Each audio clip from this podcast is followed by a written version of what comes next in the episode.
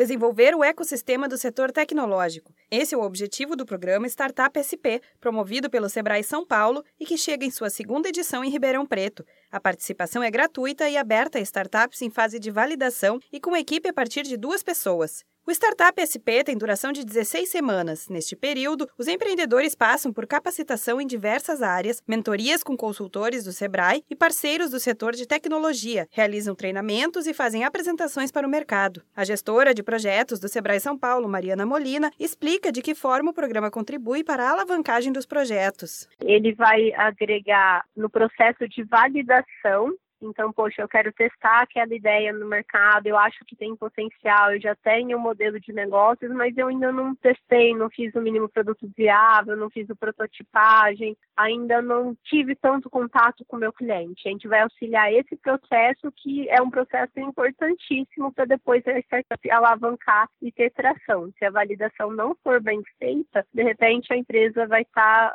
buscando atingir um problema que não é um problema real, não é um problema significativo, ou mesmo o problema existe, mas a solução não é tão interessante para o público-alvo. Então, o resultado que a gente espera é startups validando hipóteses. O fundador da startup Carreira de Sucesso, Gabriel Camargo, participou da primeira turma do Startup SP em Ribeirão Preto e fala sobre a experiência. Passamos por várias oficinas, por várias coisas lá que nos ajudaram muito, muito, muito, muito.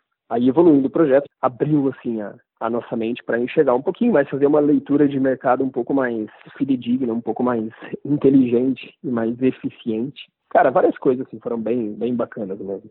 E depois do Startup SP, a gente foi investido pelo SEV, né, que é uma aceleradora, a maior aceleradora de startups do interior de São Paulo. E hoje a gente integra o quadro lá das startups investidas do SEV, né. As inscrições são feitas online e estarão disponíveis a partir do dia 17 de maio, data em que o edital será publicado no site do Sebrae São Paulo. O prazo se encerra no dia 1 de julho. A segunda turma do Startup SP deve iniciar as atividades em agosto, com 10 empresas, mesmo número da primeira edição. As startups selecionadas na primeira etapa passarão por um pitch para conquistar uma das vagas. Para mais informações, basta ligar para o Sebrae em Ribeirão Preto pelo número 16 3602 7720, opção 4. Da Padrinho Conteúdo para a Agência Sebrae de Notícias, Renata Kroschel.